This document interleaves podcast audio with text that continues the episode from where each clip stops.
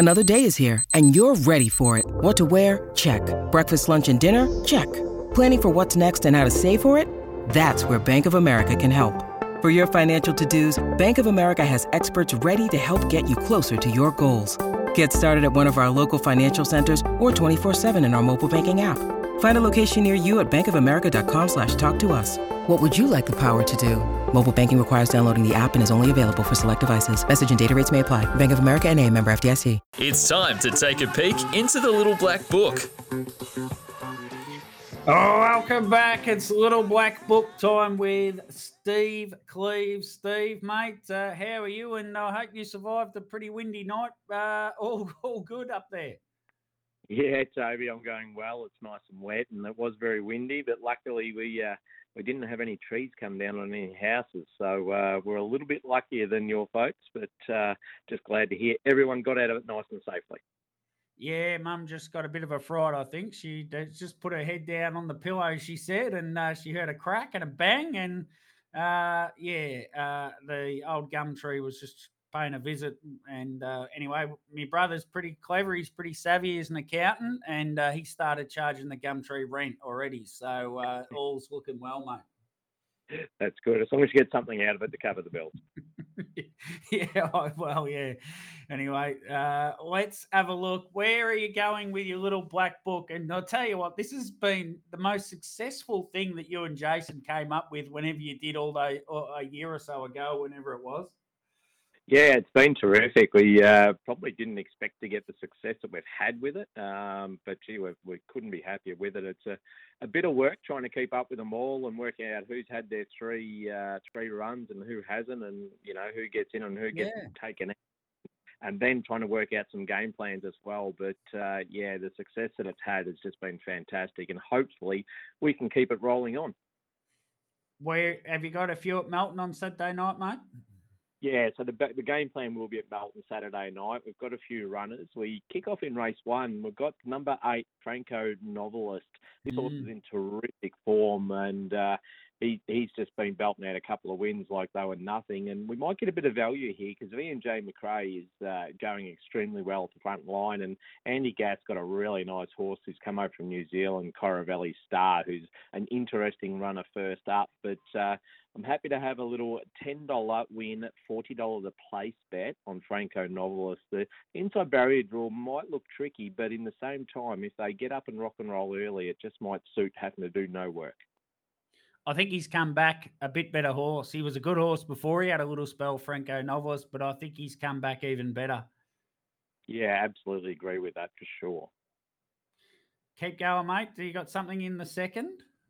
Yeah, so we've got one runner here. We're not having a bet, but Gypsy Princess goes around for Craig Demler and Chris Alford. It's drawn barrier six. It's the second heat of the Gordon Rothacker Memorial Championships, which the first race is also part of. Uh, interesting race with the best horses off the back row, but we won't be betting into that race. Yeah, very good. Uh, the third, she's Ebony's Avenger mm-hmm. was good last night. She just, I suppose it's been a long time since she just treated a field with contempt and she just destroyed them last night. I don't know if she'll back up into this race, but if she goes anything like that, she'll win this. Yeah, absolutely. We don't have any runners here. Ebony's Avenger has been in our black book a couple of times, but uh, nothing yeah. in race three for the little black book. But we do go to race four. We've got two runners here.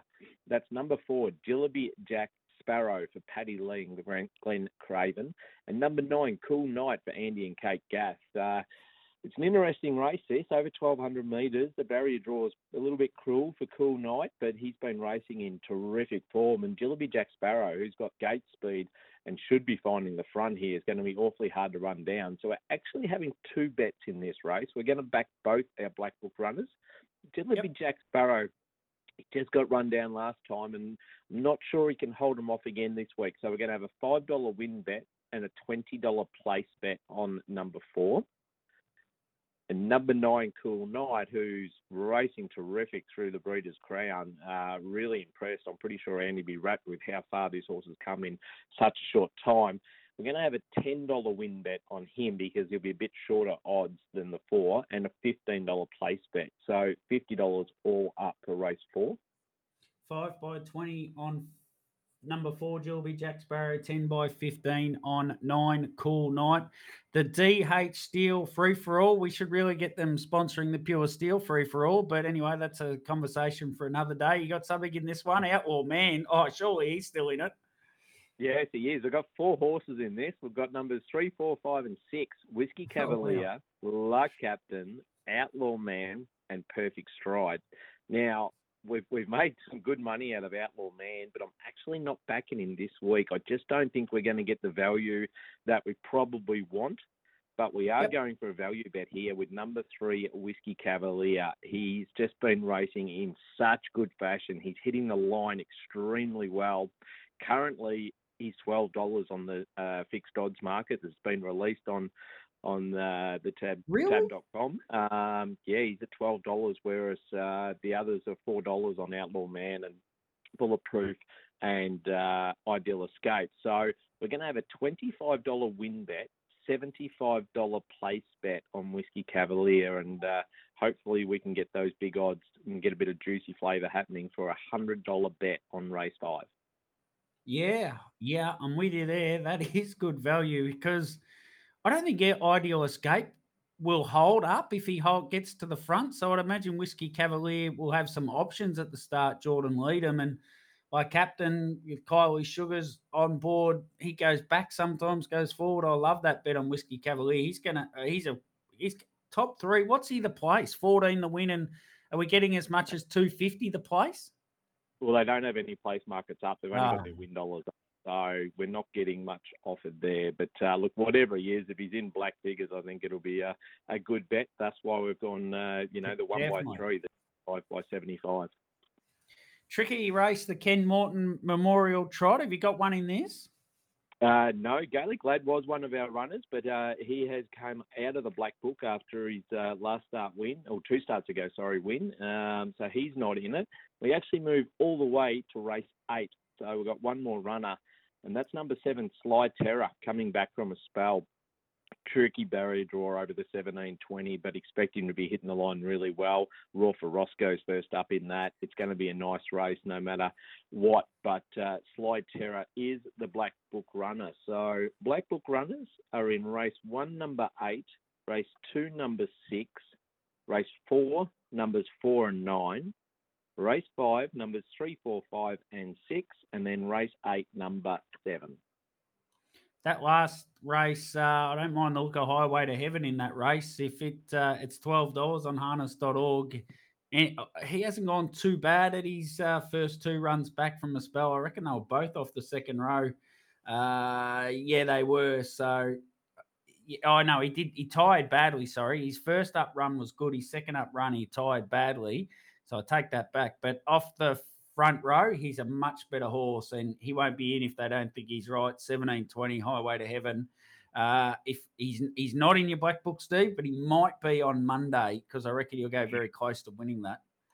No, I hope he is. And another one, it also helps to follow our Black Book runners even after they've had their three runs. If you keep a list of them, Twisted Bliss came out of our Black Book after he had three starts in it. He had a win, uh, uh, sorry, a third, a win, and a fifth come out and ran fourth and then another win. So even though they come out of the black book, their form generally continues on. So always worth following them up. Uh, keep a list. I've got an Excel spreadsheet with all of our runners in it, and uh, it's worth following them even after they're out of the black book.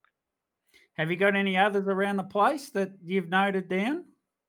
Uh, so we've got runners a little bit everywhere. If we quickly run through them, we've got Celebrity Royale at uh, Bendigo uh, tonight.